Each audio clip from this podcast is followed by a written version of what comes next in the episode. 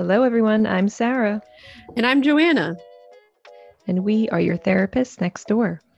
Join us as we demystify therapy and destigmatize mental health. Every episode, we interview a healthcare professional. It's sometimes serious, sometimes sad, most times ridiculous. This week, we welcome Karen Carnabucci, who works as a teacher and trainer of psychodrama and other experiential therapies.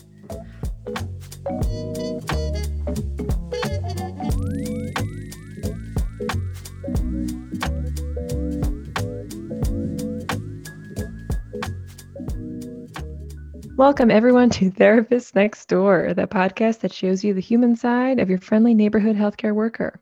We do this by interviewing someone in a helping profession or a helping profession adjacent field, asking questions that you want the answers to and answering questions you didn't know you had. Mm.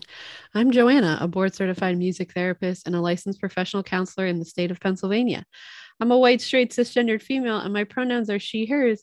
And I recently went to a candy store for the first time in like 15 years. Uh, and I bought a bunch of candy. Like a dedicated to candy yeah. store. Well, it was a can it was a candy store in Reading Terminal Market. And I had walked by there because I had gotten an egg and cheese inside of a pretzel. And it's like right next mm-hmm. to the egg and cheese inside of a pretzel place. And uh, I said to my husband, Can we please go to the candy store after we're done with breakfast? Um, and uh, I got a bunch of candy. Most of it chocolate That's peanut like, butter base, but oh my gosh, our favorite. That's a great Philly story. I wanted yeah. to get the egg and cheese and a pretzel. Yeah, the egg and cheese and a pretzel is really good. um, yeah. I would highly recommend it if you come to Reading Terminal Market in the morning. If you go, and uh, we woke up early enough on Saturday to go in the morning um, because it gets very busy there. And uh, as someone who has like a wider berth, it, I was like, I don't want to be there when there's a lot of people bumping and and uh, you know walking around. So uh, I was really, and we also got cinnamon buns, and I ate all of them, uh, three of them. It was a pack of three, pack of six. Yes, I ate three. Sorry, I don't know why that tickled me. Yeah. But great candy store if you want to if you need to go to candy store go there. Yeah and always as always you know philly tourists or even folks that are just don't live in the city reading terminal is essential. Hit it up. Hit it's it so up. especially good. if you're going to the convention center for something you really have no excuse. The atm fees are like five dollars but oh my gosh don't like i i went to i went to a conference once or it was a it was like a yeah i guess a conference for board games. Um and people there i i got to the end of the monopoly i no not monopoly sorry oh scrabble. Yeah scrabble. I got to the i got to like the finals of the scrabble um, competition and people were talking about going to get lunch just like in the convention center. I was like why would you why would you do that? Where literally you could just like they answer. They didn't. I was like that no one did yeah. So right, touche. Yeah. If you Excellent. Yeah, Candy store. There. Yep. Also, if you, uh, and, you uh, know, yeah. And I'm Sarah, an LPC from Pennsylvania, transplant from South Jersey. I am a cishet white woman, and my pronouns are she, her. And I, oh, okay, I am down to only one beauty product that I buy in the pharmacy. All of them are now made by me or made That's by exciting. plastic and trash free or trash free. What reality is that? Plastic free uh, distributors.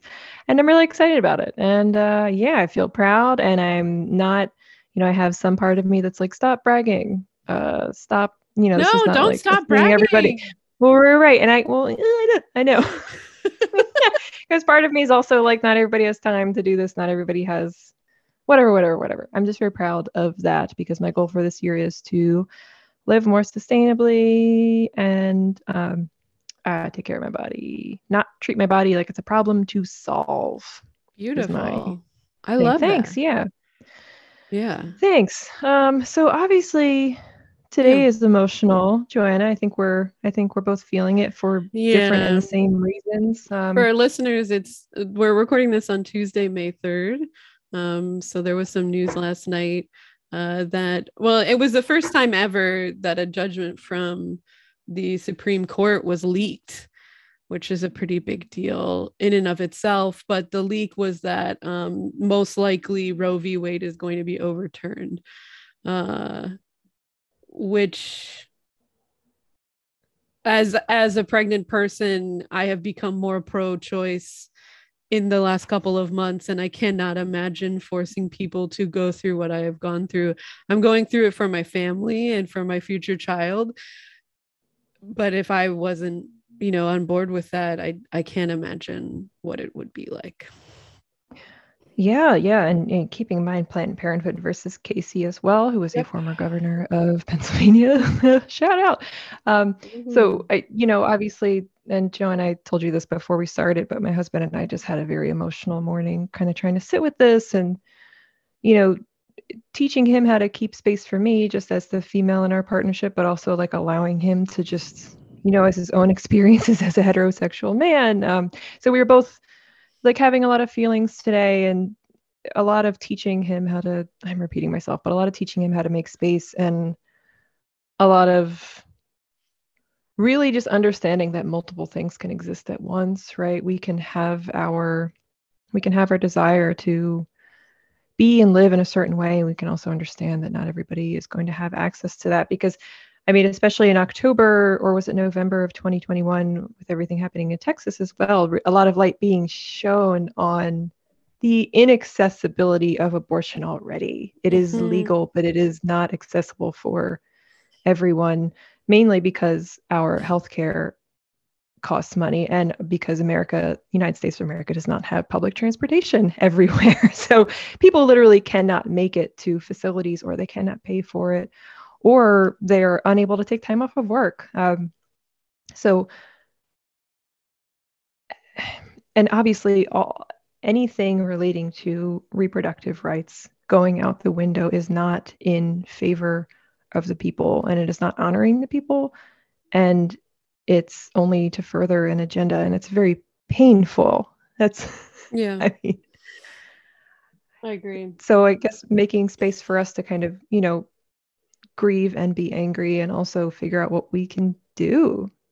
Yeah so um, as in my in my late night reddit looking when i found out last night uh, i had stumbled upon some really great resources unfortunately can't find them this morning but um, i will hopefully find them or find other great resources that i will put on the episode note for this and mm. for the rest of our podcasts uh, that we publish um, because it's it's really important for people to be able to access those things.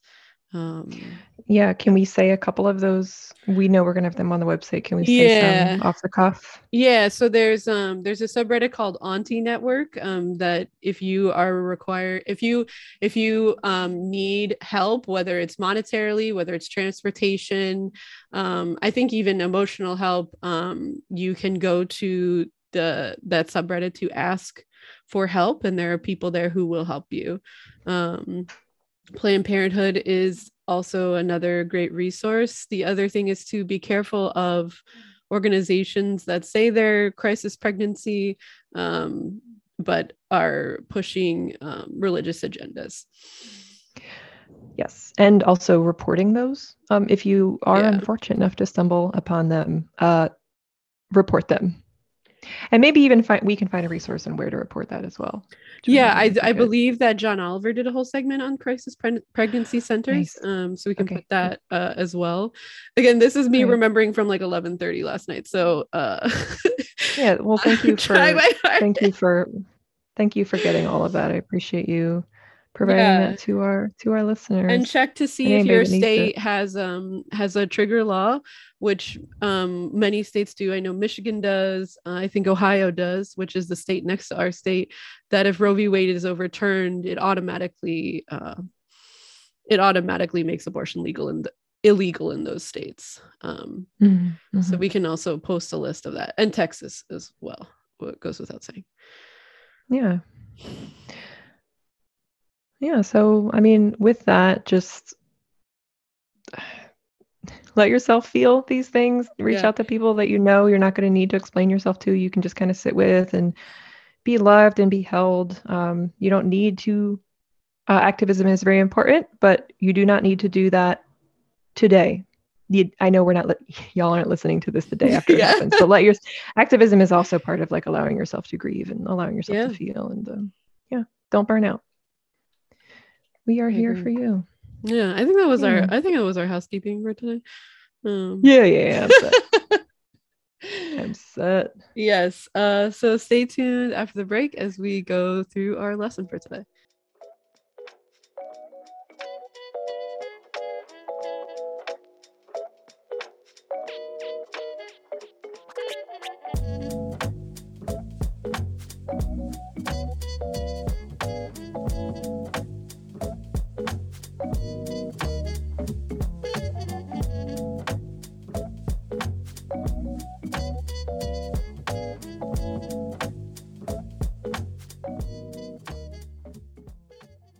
And now it's time for our lesson.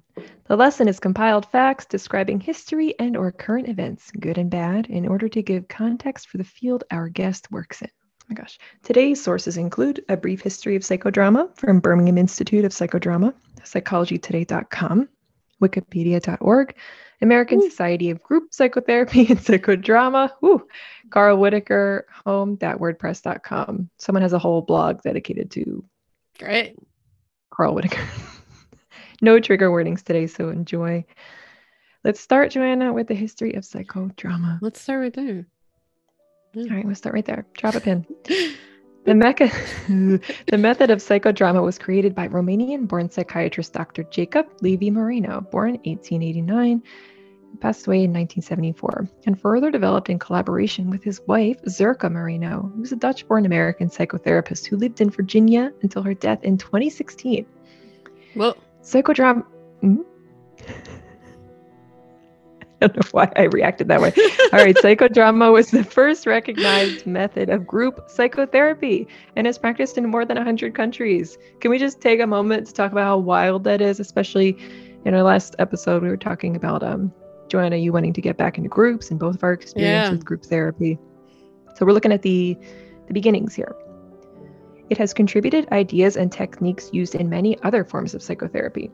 The founder, Moreno, has developed uh, the oh, excuse me. Moreno also developed related methods and concepts such as sociodrama, which is a dramatic play in which several individuals act out assigned roles for the purpose of studying and remedying problems in group or collective relationships. Spontaneity, role play, group psychotherapy, uh, sociometry, and the principle of the encounter or the authentic willingness to engage others directly and in deeply consider their viewpoints. I, I mean, all of these words that we just use, you know, in our day to day are from psychodrama, which is so, so neat. Many later developments in interactive improvisational theater, applied drama, and forms of therapy such as Gestalt and self help groups have their origins in the ideas and work of Moreno. Psychodrama developed from Moreno's interest in philosophy, mysticism, and theater, and his observations of group interactions and relationships. Moreno was among the first to recognize the healing power of a group, including the importance of self help groups, where each person becomes the healing agent of the other without any special training or knowledge other than their own experience. Mm, that's amazing. Mhm. Moreno later coined the phrase group psychotherapy to recognize this particular form of treatment. Moreno left Europe for the United States in 1925. With emigration, he brought his interest in working with children, spontaneous theater, which is the process of playing unrehearsed, improvised parts in the theater, and psychotherapy treatment with the use of theater principles. He was also very interested in the study of relationships in groups, dating back to his work at a World War I refugee camp in Mittendorf, Austria. He continued to refine his sociometric studies or study of relationships in groups at the Hudson State Training School for Girls in Hudson, New York. In the late 1930s, Moreno established Beacon Hospital in Beacon, New York. It was an alternative hospital with a therapeutic theater. It's amazing. Shortly mm-hmm. after, he met Zerka Toeman, who he mar- whom he married in 1949. In 1942, he founded the American Society of Group Psychotherapy and Psychodrama, the first group therapy organization which continues today. J.L. Moreno died in 1974, and group psychotherapy, psychodrama, and sociometry have continued to grow and expand as he predicted.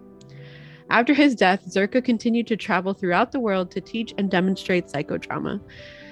She was especially noted for bringing psychodrama to interested clinicians and educators in Asia, including China, Taiwan, and Japan. Zerka wrote and conducted training sessions from her home in Virginia in her later years. Zerka's collected writings entitled The Quintessential Zerka were edited by uh, Horvatin et al. and published by Routledge. Psychotherapy was established in the UK primarily via two routes. The 1970s, former students of Moreno, Dean and Doreen Elefthery, traveled periodically from the USA to Europe and trained a number of practitioners, including Jenny Biancardi of the UK's Northern School of Psychodrama. Around this time, Marcia Karp traveled from the USA and in 1974 created with her partner Ken Sprague, not the bodybuilder, the Holwell Psychodrama Center in North Devon. The center thrived for more than 25 years and was where Marcia and Ken trained many of the first generation UK psychodramatists and trainers. I thought the name Ken Sprague looked familiar, so I looked him up. and it was familiar, but not for his work. All right, Joanna, now we're going to talk about the history of experiential family therapy. And we're just going to talk about some of the big players um, and kind of like a timeline. All right, first, we're going to talk about Carl Whitaker, a leading theorist of an unconventional approach governed by the belief that active involvement by the members by the family members is the best way to create change within families and encourages flexibility in a family system. So what a what a concept to be bringing to the table. Whitaker grew up in upstate New York on a dairy farm. He went to medical school and was in residency for obstetrics, obstetrics and gynecology, eventually changing to psychiatry due to an intrigue with the psychotic mind. Hmm. While working at the University of Louisville College of Medicine, Whitaker became the chair of the Department of Psychiatry at Emory University from 1946 to 1955. Encouraged by increasing pressure from the department to take on a psychoanalytic framework, which we talked about in one of our previous history lessons, how a lot of people working in psychology and psychiatry felt pressured to take on uh, psychoanalysis um, Whitaker and his colleagues Thomas Malone, John Warkentin, and Richard Felder resigned and developed the Atlanta Psychiatric Clinic. Experiential therapy was established through this partnership. And in 1980, Whitaker traveled to share his experiences and knowledge at workshops and conventions. Whitaker used his experiences, personality traits, intuitivism, symbolism, spontaneity, and creativity to help family members become more vulnerable, essentially allowing them to be themselves. He was a theorist of great renown and one of the first to do family therapy during this time. Whitaker believed the catalyst for change within families was experience rather than education. So here's some big players in the experiential family therapy field. Virginia Satir, a leading psychotherapist with experiential family therapy. Um, she has nurtured in a field of abstract thought and strategy and believed communication and freedom in a family would create change. Her warm and genuine spirit afforded her great appeal as she traveled the country in conducting demonstrations and workshops. Leslie Greenberg and Susan Johnson developed emotionally focused couples therapy, and Richard Schwartz developed internal family systems therapy. Amazing. Yeah. Joanna, I'm so excited because this is another episode where our guest is a cited source in our history That's lesson. So exciting. So an awesome big player here. We're very excited. Yeah. I will stay tuned after the break for our interview.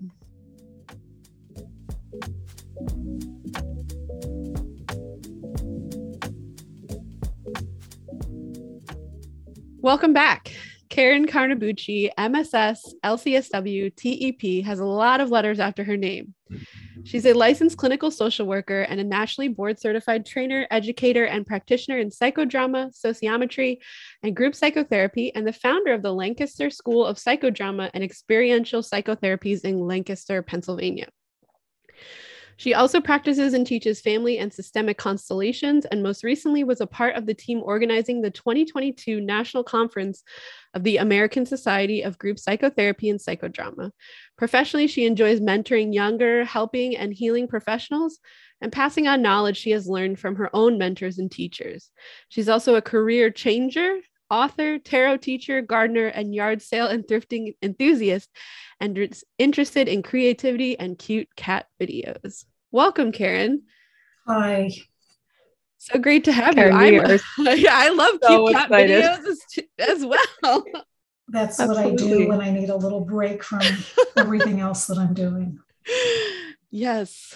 absolutely. It's the only way I can like interact with cats because I'm allergic to them. So I can mm. only see them from afar or take allergy medicine to see them up close. Loving from afar is important.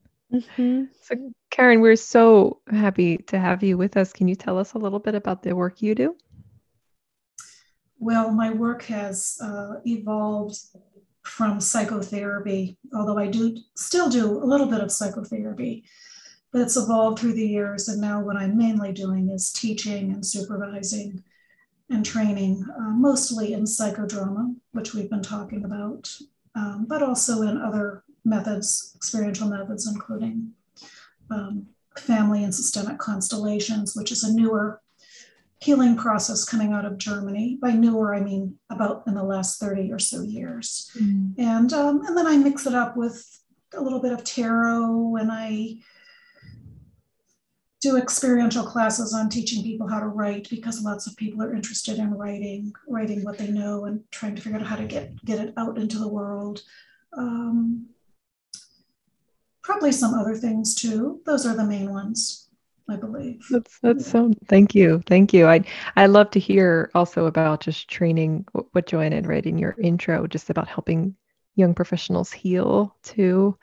Um, there's so much that we can carry through education and into um, the beginning of our careers, and if it's not managed well or if we don't have good mentors, it can be very difficult. Definitely. Can you talk a little more about incorporating tarot into your work? I've been hearing so much about that recently. There's been a resurgence in tarot, which has been really mm-hmm. very cool to see. Um, I was interested in tarot way many years ago, I think probably as a college student, um, maybe even high school, I'm not exactly sure.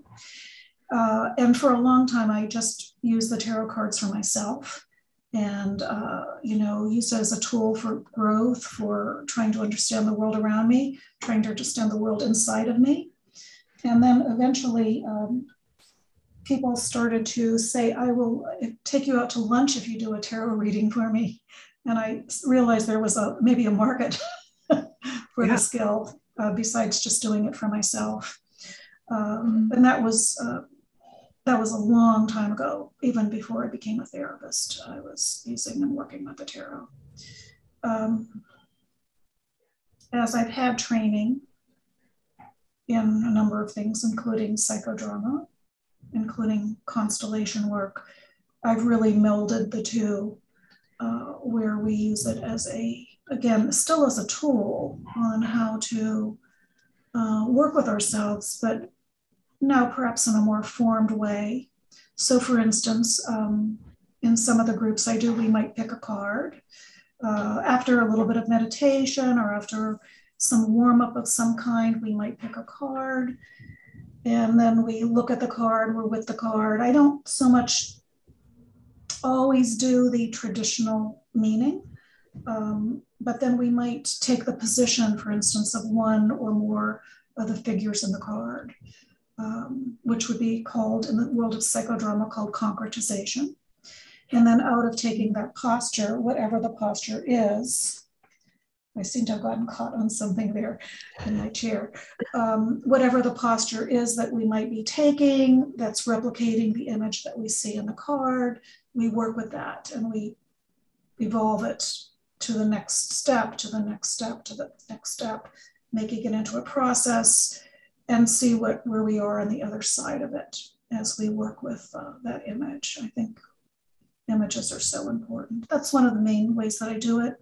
Uh, with groups, uh, I often like to use, not always, but like to use um, tarot cards if people are willing, and I never, ever, ever use them. If they're not willing, if they don't like them, if they're scared of them, I don't use them. Then I would use an oracle, set of oracle decks. I have many decks or I might even use pictures cut out of a magazine, or I mm-hmm. might use, um, I save greeting cards, you know, the really nice greeting cards. Um, yeah. look at the image and then, you know, again, play with it, be with it, talk about it. How does it relate to me? It's a wonderful way to begin a group. Right. That's incredible. And I'm, the one piece that's really standing out to me is also just like letting the body sit in positions. You know, we we have a couple approved positions sitting like we sit in a car sitting like we sit in a desk sitting like we're standing like we do when we're cooking. It's it's nice to let people have that not just play but also just let your body take different forms that the purpose is for healing not really for productivity or achieving something. It's really that's really neat. Can you clarify what constellation work is uh, so when we speak of constellation work, we're typically speaking of family or systemic constellations. It was a process developed by Bert Hellinger, a family therapist in Germany. He has since died. He died a couple of years ago. Um, I, I call it a process because really he did not consider it a therapy. It's very innovative. Uh, some similarities to psychodrama, yet some differences. Uh, it's experiential. So basically, we're working with experiential family systems. And um, we're looking to notice the flow of the energy within a family group, whatever that family group is, whether it is an ancestral group, whether it's our family of origin, whether it's the, the group that we grew up with, whether it's the, the group that we are part of now, in whatever gender that means. Um, and so we're not so much interested in the social dynamics, air quotes. Uh, we're interested in the flow of energy and how energy moves from person to person to person, where sometimes that energy is blocked. I then think of it as the, the block of the energy that is called love, not so much in the sentimental Valentine's Day kind of love that we talk about, but a different kind of love that is the energy of life. And um, so we look to find ways to unblock that energy um, through not so much talking uh, or the cognitive way. It is not a cognitive way of working as much as it's a feeling way of working. It's very body oriented. So mm-hmm. we work to, for instance, if we were working in a group, you, I, some other group members, I might reposition some people who were acting as representatives for family members or other relationships, literally repossess, reposition those people in other places in the room, literally moving them. And then mm-hmm. notice if they're repositioning is helpful. Sometimes there's healing sentences, um, but we work to find an arrangement of the family system, literally an arrangement that works. I want to say better, that's not exactly the right word, is more harmonious for everyone involved. Mm. Yeah, that makes me think of, and I want to be careful with this because I don't want to make couples and families feel strange when they walk into a therapy office but you know how what we can read from how everybody is in relation to each other where everybody chooses to sit um, the posture they choose to hold what what they have power to hold um, and you and you kind of changing it up and giving people different options and even empowering them to sit and hold themselves in a different way. That's that's really neat. Well my colleague was famous for asking couples, and it's a complicated method, and there's lots of ways of doing it. Uh, so this is certainly not the only way, and and sometimes even holding the framework in your head is very helpful. And if you'll let mm-hmm. me, I'll talk about ancestral uh, trauma too. But he, my my colleague was very famous for just asking the couples to switch positions. So if one was on the right and one was on the left, he'd just ask them to switch the opposite way. Yeah. And um, and sometimes that made an amazing difference.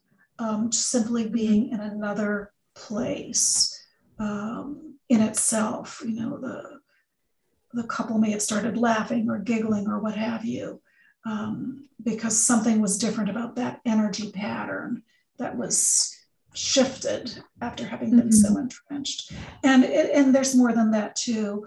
Um, in the in the work of constellations, we look at intergenerational trauma and how it passes down through the generations. It's a newly popular topic, I think, in certain mm-hmm. circles. And, um, and then we look at how to heal and dissolve that trauma in the current generation. I find it amazingly, I, amazing. Yes. wonderful.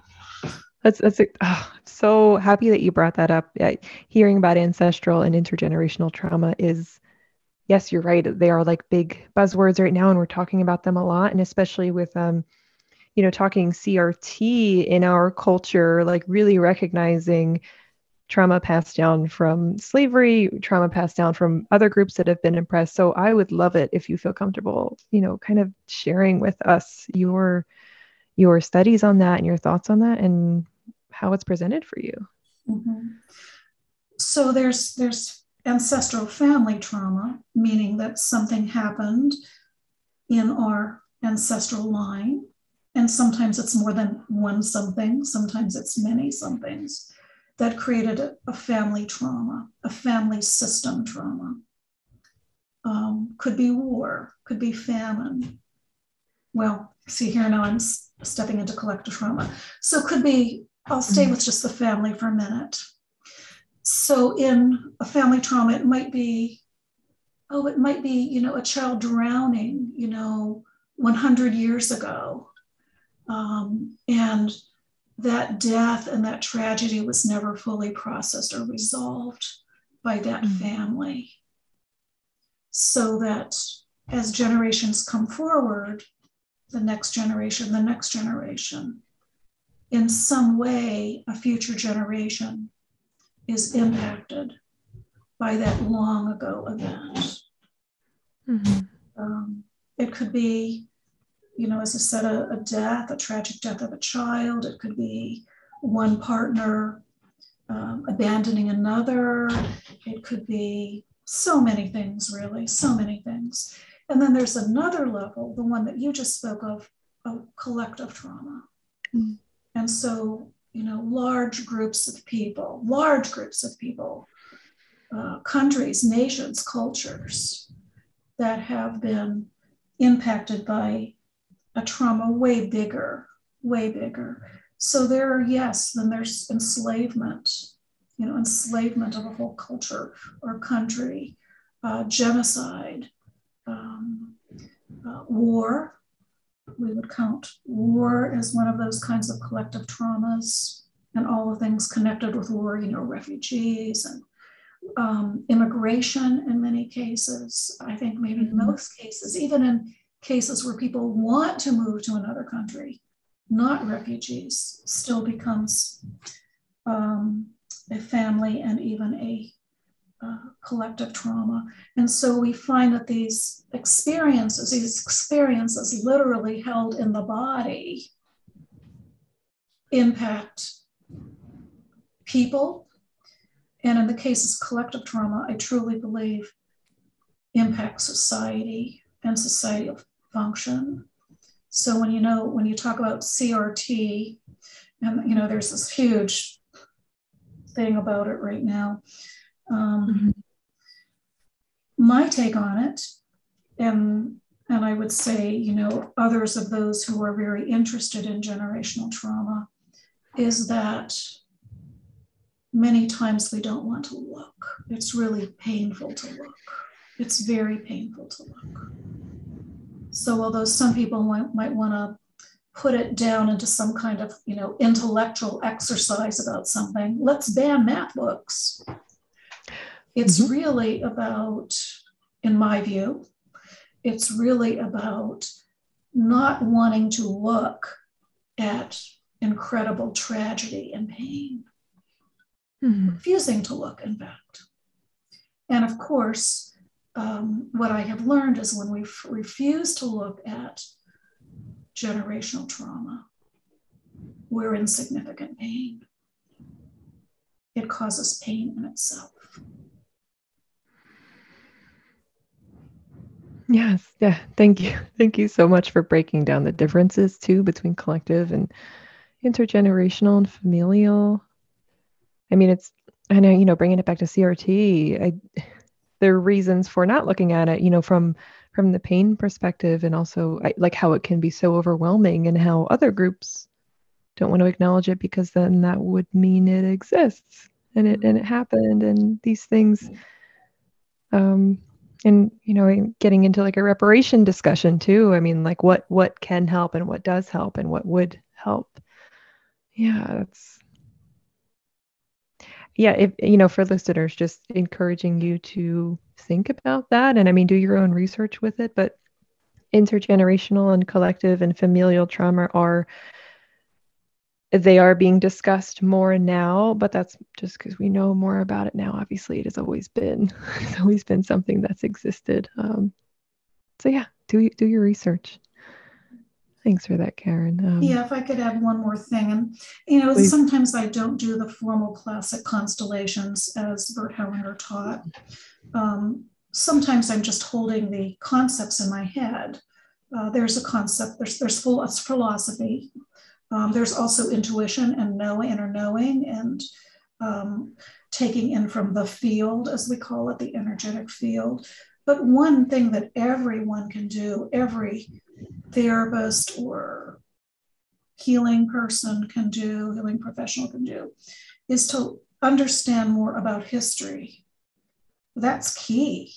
That's key. I mean, literally learning about history um, starting, of course, with our own, our own personal histories. You know, mm-hmm. where does my family come from? Um, from which country did my family originate? Um, what were the traumas that were present? Um, and again, they can be personal traumas, uh, particular to that um, that lineage, but also collective trauma. Um, you know, in so my ancestors come from Sicily the little island off the coast of Italy. And there was a famine there, there was an earthquake there. Um, mm. People were very poor, very poor. Um, and so, you know, yes, uh, th- those these things then end up impacting us in one way or another. Mm-hmm. Again, apart from our uh, the, the personal traumas within the family itself.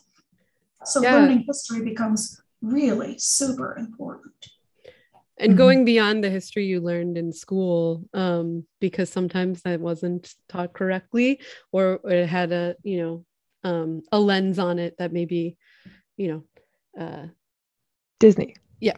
Um, I, I for some reason am reading the whole history of england uh, for some reason. They're really good books but um but just you know the drama of of religious persecution and how that's felt today from hundreds of almost thousands of years ago. And how that like even the books that we use for religious services how yeah it's um it's helped open my eyes to like how and obviously this is like a very small you know part of our our collective history but uh it's just learn i guess is what i'm saying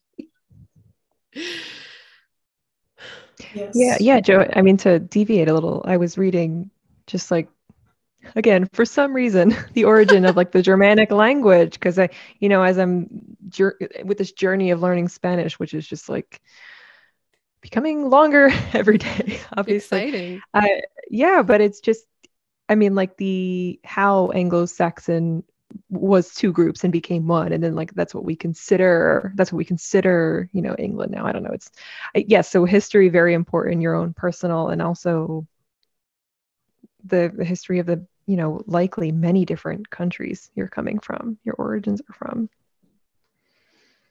Or if you're not coming from any country and maybe mm-hmm. you know your um, ancestors are indigenous to this mm-hmm. country and um, there are you know stories to tell. There are stories of strength and there are also stories of pain. There's a lot of cool work being done on the west coast right now with recognition of indigenous land and um, voluntary taxes to help buy back a lot of land. I think in like central california or was it oregon or something that's that's being done to kind of like these very minimal slow reparations that are happening. And I think it's a very cool piece of our history right now that's happening. Um, so I'm glad you I'm glad you brought that up. Karen, can you tell us a little bit about psychodrama and how you you train for psychodrama? Uh, Yes, I love talking about psychodrama. So when you say how I trained or how people can get training, or how you are a trainer for psychodrama, how I am a trainer for psychodrama. Well, I became a trainer because I took many, many, many, many, many hours of psychodrama training. Um, and um, I uh, before that, of course, I was a practitioner, a certified practitioner there is a credentialing board in place that if people wish to be credentialed in psychodrama, and some people choose not to go that route, they simply want to learn the skills uh, to integrate into their practices, whatever their practices are. Could be psychotherapy, could be coaching. Um, there's a group of attorneys that are very involved in psychodrama as well. So, so cool. it's not necessarily just the uh, therapeutic fields. Um, educators are also very involved um, in psychodrama for teaching and experiential learning and so forth. So, um, if people choose to become credentialed, there is a, a certified practitioner um, credential that uh, there is a training schedule, there's a training requirement, or actually a number of training requirements in terms of hours of training in terms of supervision in terms of running groups and actually using the, the method. Um, eventually, you know, refining and refining your skills and your abilities. And then eventually we take two tests. One is an actual written test, and it's an essay test on key philosophies, methodologies, and so forth. And then the second test is actually what is called an on site test, meaning that I get to demonstrate to someone actually running a group, um, having someone watch me. I run a group, I use the method, I use the, the particular skills that I have learned, and I demonstrate that I can actually apply the philosophy and method and so forth in actual real life, moment to moment to moment. Uh, sometimes we laughingly call that the bachelor's degree when you get that certified practitioner uh, credential. Okay. And then if you choose, uh, and I did choose this route. I chose to get the second credential, which is called a TEP, Trainer, Educator, and Practitioner in Psychodrama, Sociometry, and Group Psychotherapy. Um, there's more training. Um, and then eventually, once again, one takes the test, uh, a written test, and then a on-site test to demonstrate that I have the ability and the competence to actually teach the method um, to others who are interested in it. One of the good news uh, pieces of good news is that actually there's a lot of younger people interested in learning the method. So that makes me very happy because I'm getting older. So when younger people are interested in something that I love, I get really happy about it. Um, and then some people choose, as I said, not to get credentialed. They just want to learn enough to be able to use it uh, properly in their work. And that's fine. That's fine. They have other goals about other things as well. But it's so cool that that exists. Yeah. I, yeah. Yeah. I, I think that uh, Bessel van der Kolk has used that in his work as well. Um, I don't remember the name of the place in Boston where he worked, uh, but mm-hmm. psychodrama with uh, teens who come from neighborhoods with gun violence, uh, like really, really cool results. Um, so it's neat the reach that it has. Yeah, he was actually years and years ago. He was actually a, a keynote speaker at um, one of our conferences, and he mm-hmm. has taken an interest in psychodrama. He's also taken interest in yoga and and other kinds of experiential models. Um, I think he's doing something really valuable in terms of, as we spoke about earlier, the body. You know, mm-hmm. traditional conventional talk therapy is about this part of us. Mm-hmm. Actually, it's really about this part of us. Yeah. You know, the, the left brain cognitive part of us, which is fine. I'm never ever going to criticize uh, traditional talk therapy. It's very valuable for people. You know, you get to find your story, you get to tell your story, you get to hear empathy. Uh, from another human being who's you know, um, listening. Um, you get to understand yourself better. Uh, you get to notice your thoughts.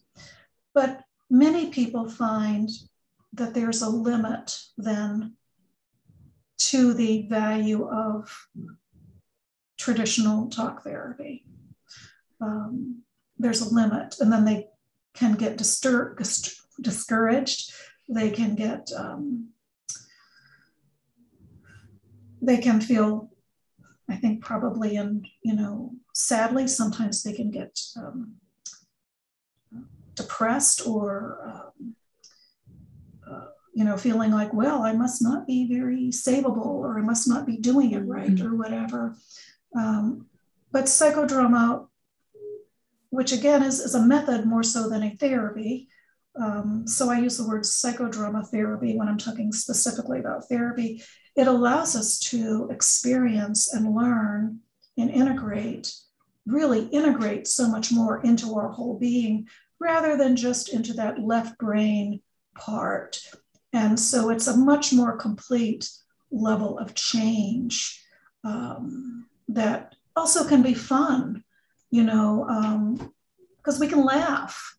We can laugh. We can um, experiment with new behaviors. Uh, we can experiment with new roles. It's it's um what I really love about psychodrama. It's non-pathologizing. So mm-hmm. rather than pasting a diagnosis on someone, we talk more about roles. You know, okay, we've been playing this role for a very long time, and this role is not very functional for us, or it's self defeating, or for one reason or another, it does not serve us. However, we can learn new roles and we can integrate new roles into our being, into ourselves, into our way we are in the world. And we rehearse them, you know. So, so to use theatrical language, and this is one of Moreno's brilliances, we can we can use and improvise and practice and rehearse ways of being that change us and they change us deeply. And this is really important. Yeah, I, am I'm, I'm I, uh, I got a thought. I'm thinking about like one of the the many outcomes of like a puritanical based culture is that we have this big disconnection from our body because our body, you know, in puritanical thinking, our body is wanting us to do something bad.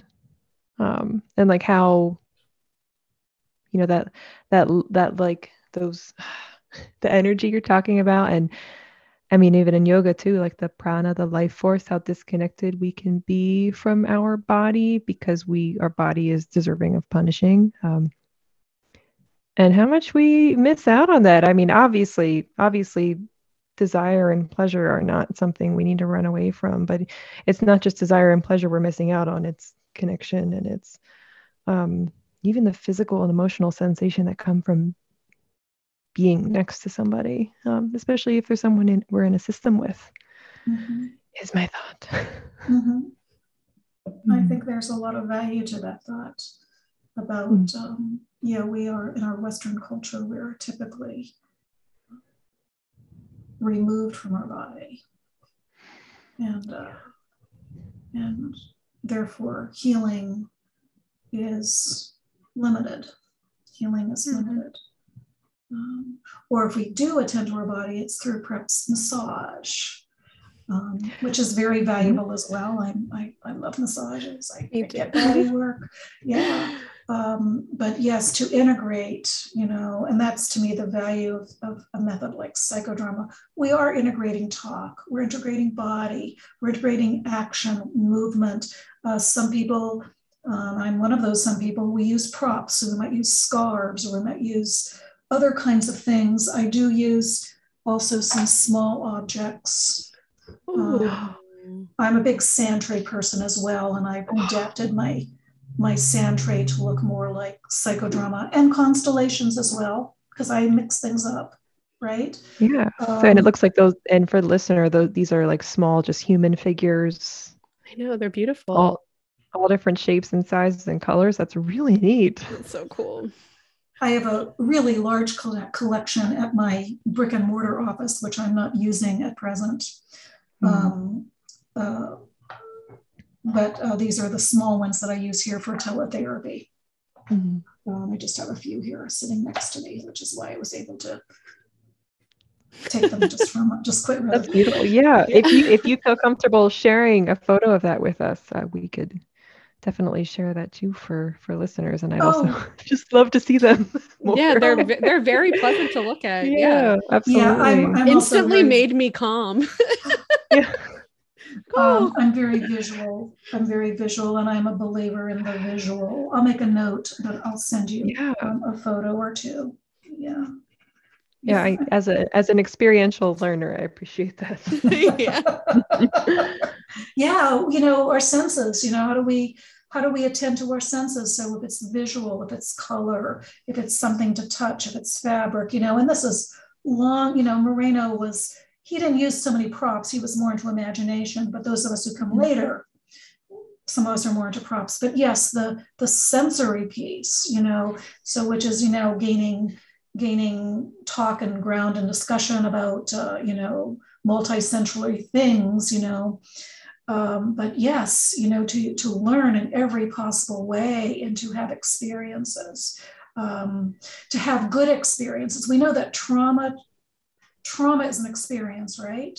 So it's an experience that changes us but it changes us in a painful difficult way right? Yeah. Mm-hmm. our brain our nervous system the way we think the way we feel about ourselves and on and on.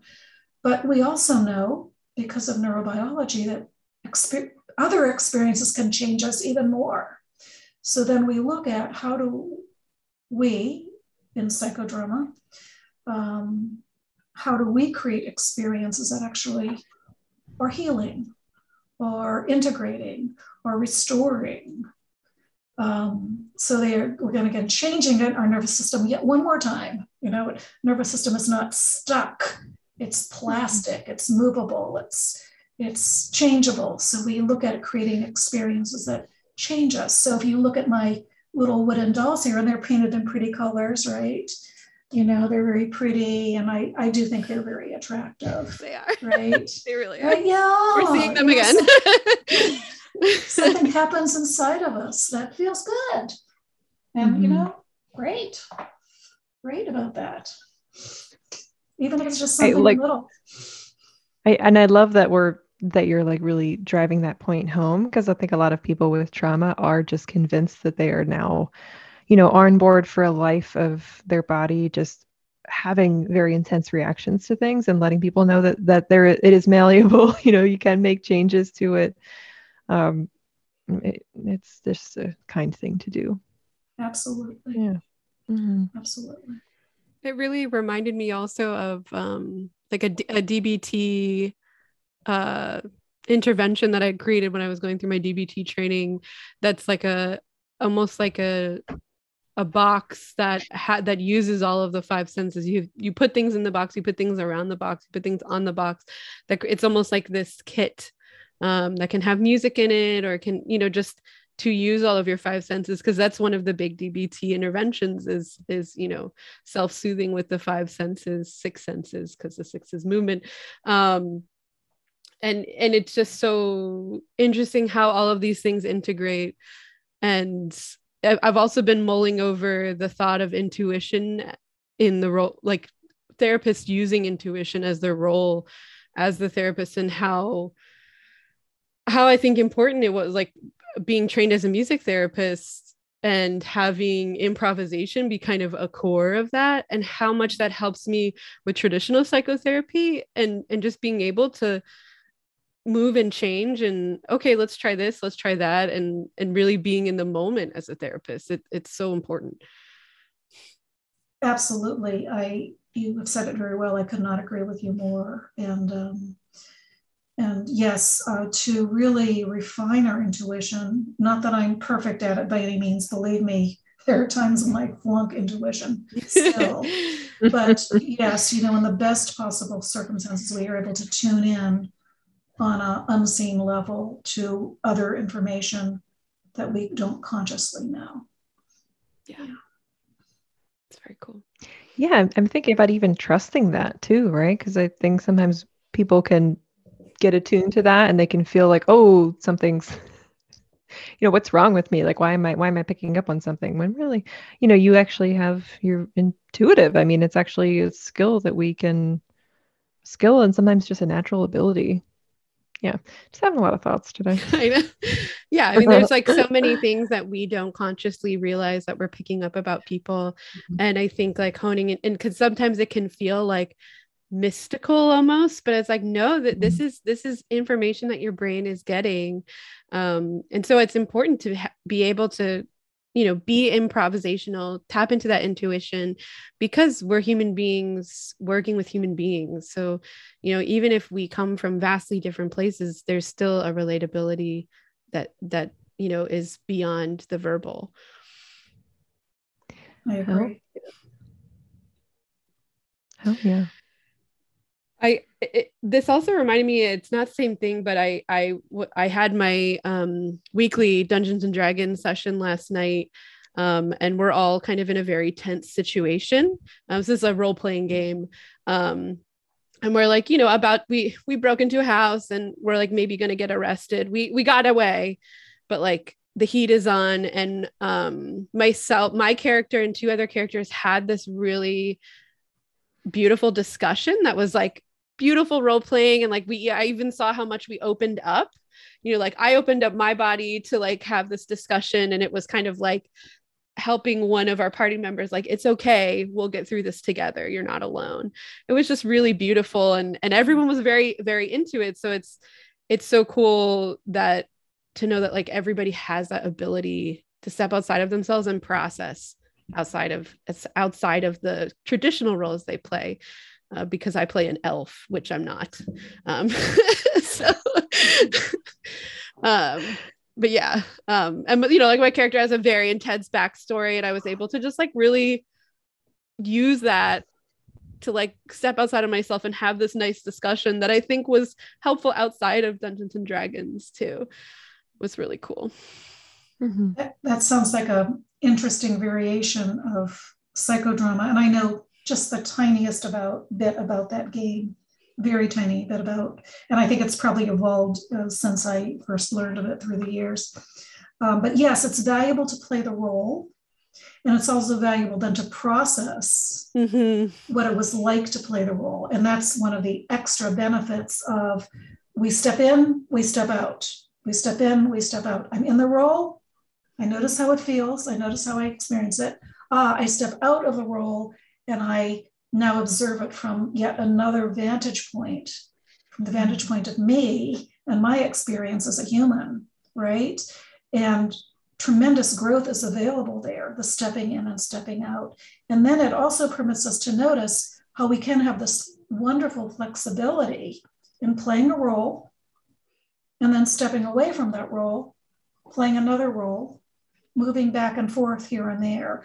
And Dr. Moreno said in one of his writings, and I am not quoting this exactly, but he said, good mental health is the ability to change roles easily. Mm. Yeah. So when I hear you talking about Dungeons, right? Oh yes, my God, yeah. Shift and change, right? yeah and and that also just shows the power of using these tools in therapy like my dungeons and dragons session was not for therapy so we didn't process okay how did that you know but I I can see how then you would go into that therapeutic process. And I probably almost did with myself because my character is unempathetic. So it's it's very different from myself, you know, and like how how do I feel being kind of this like brusque person. Um but yeah, it's it's that's just like all these tools can be used within the therapeutic process, which is like I keep saying cool. I think that's my word of the day, but it's amazing and beautiful as well. It's a great word. It's a good cool. word. Yeah. Cool. I yeah, I, I think about how many clients show up wanting to be able to be more flexible. And you know, of course there's the uh, because we're taught to shame ourselves for not being really good at everything. There's the like, I want to, you know, I don't want to get upset when something changes. I want to be able to go with the flow. And then there, you know, making room for someone and uh, like exploring maybe why why you're upset instead of first shaming yourself. And and sounds like psychodrama really taps into that. You know, this ability to have that the flexibility, which is even coming in in the experiential family therapy work too just like switching not roles but positions just gives you a lot more empathy and a lot more to work with and when that stuff can just like happen quickly automatically and finger snapping you know what what an amazing valuable skill and tool that that we can give ourselves. Mm-hmm.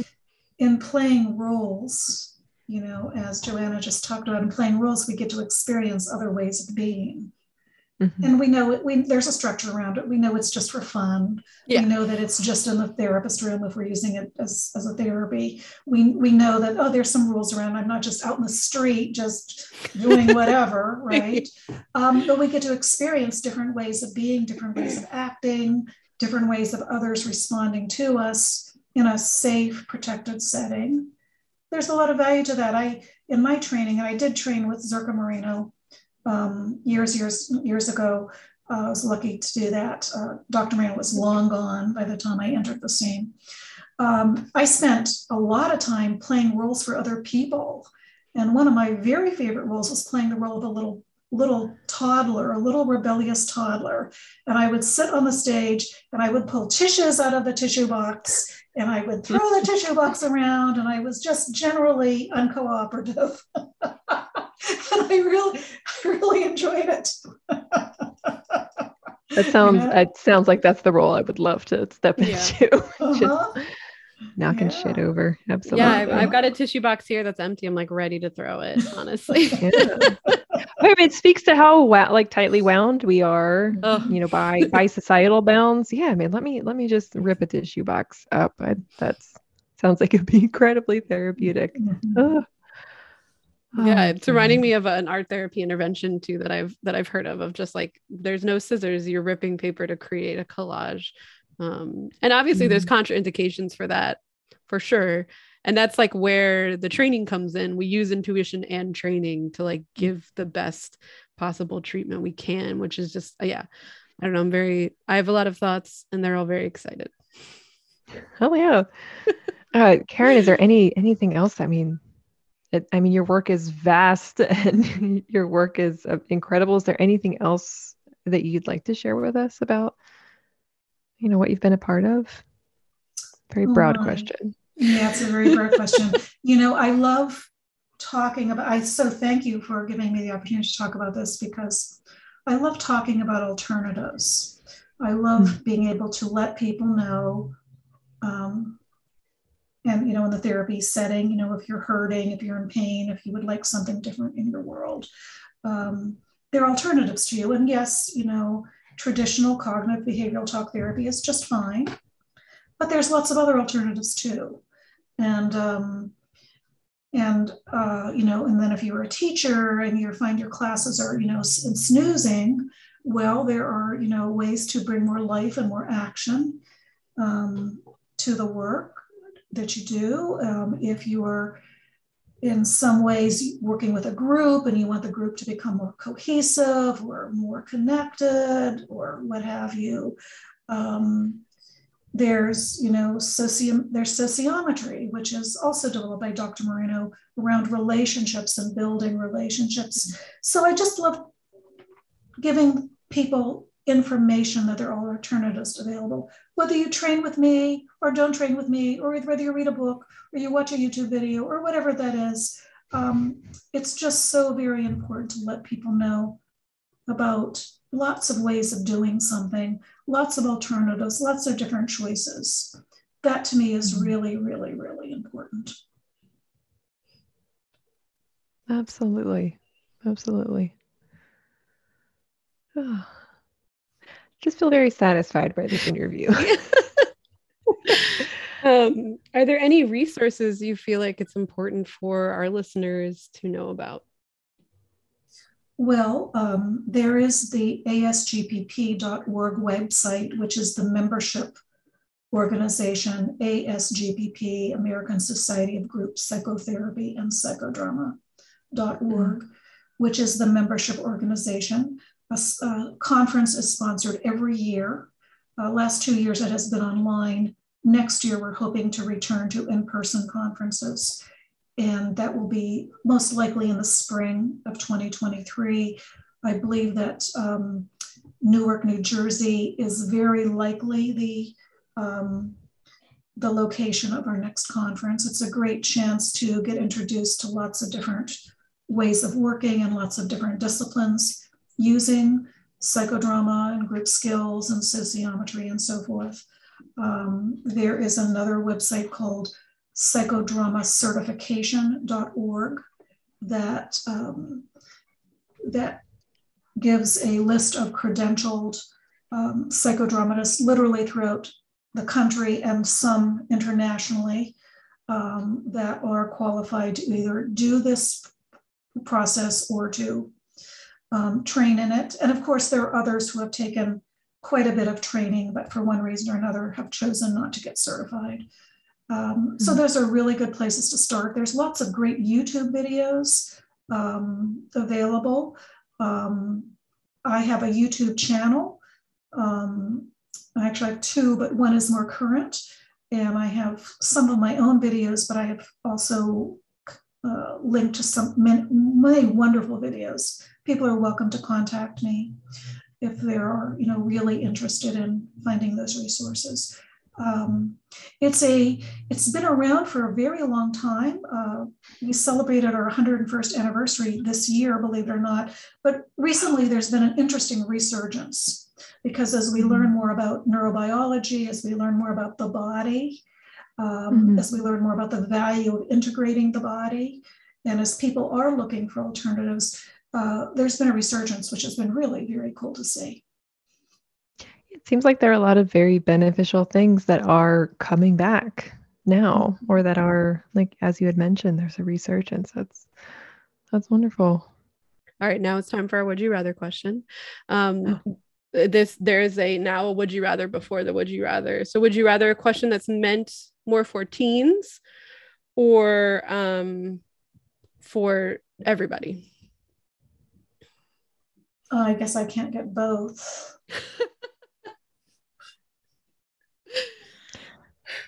surprise me. Okay. Would you rather tell your biggest secret or walk in your underwear all day at school? this was the one meant for teens. That's a great one for teens. Yeah. Yeah, and that would be a great one for a warm up for a group. great one, a great one for psychodrama to act out um, or not. Um, yeah. Uh, do I have to answer that question? Yes. Oh.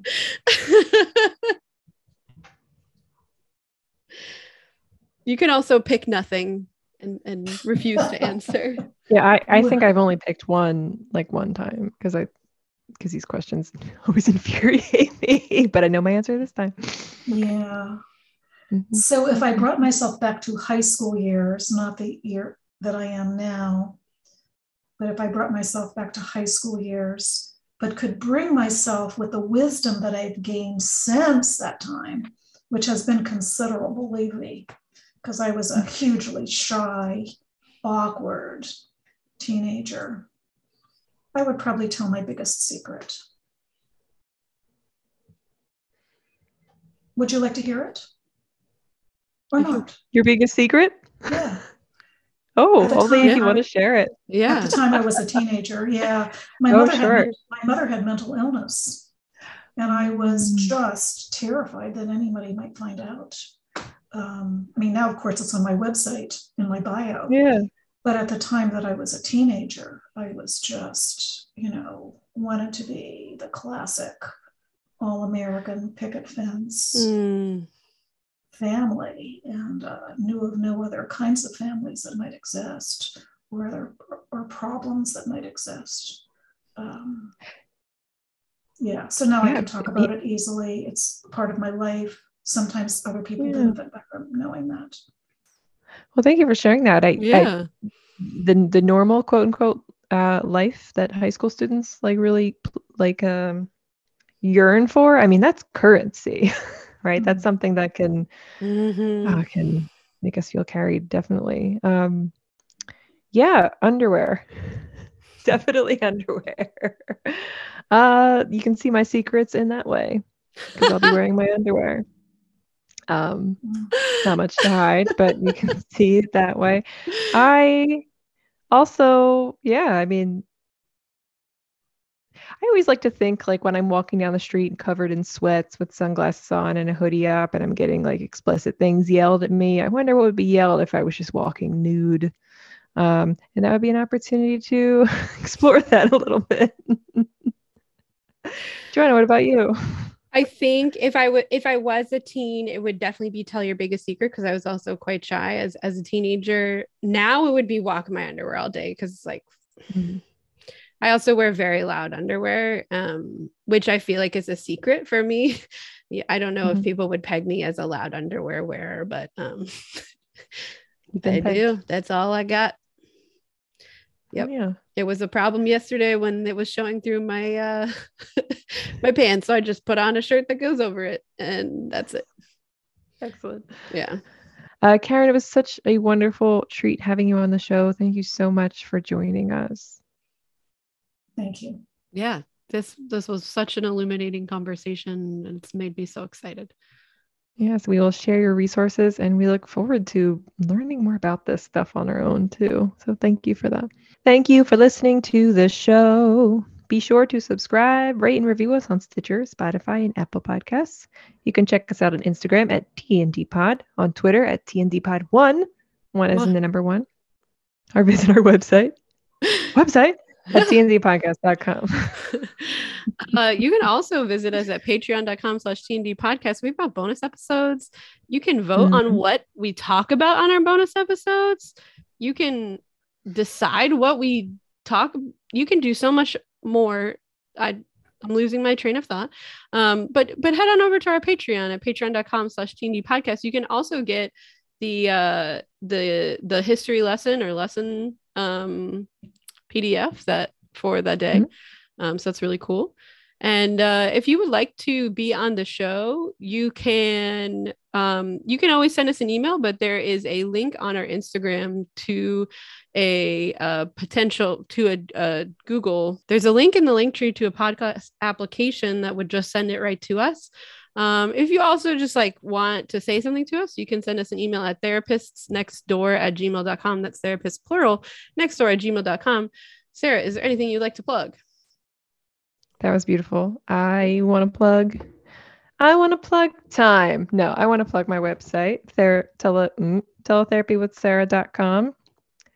Um, bi-weekly blog posts for the mindful millennial recovering from uh, internalized capitalism. Um, what else? I'm going to be on a podcast in August. Whoa. It's a long time from now, but it's Mountain Practice Journeys. Uh, so look out for that. That will be in a bio link somewhere. Uh, Instagram Teletherapy with Sarah. Coaching for the exploited therapists and therapy for, as I said, millennials, uh, working class and professional awesome. millennials yeah, Joanna, any any pluggy duggies for you? Yeah, you can check me out at orianatherapy.com. Uh, I'm not taking any new clients right now because my maternity leave is imminent. Um, but uh, come fall, I will be opening back up and also, you know, exploring groups. So if that's something you're interested in and you are in Pennsylvania, uh, come on, come on in. I guess I don't, I don't know come what I mean by that. Yeah. Until next time, we are, we your, are your therapist next door. Therapist next door. Yes. Bye. Bye.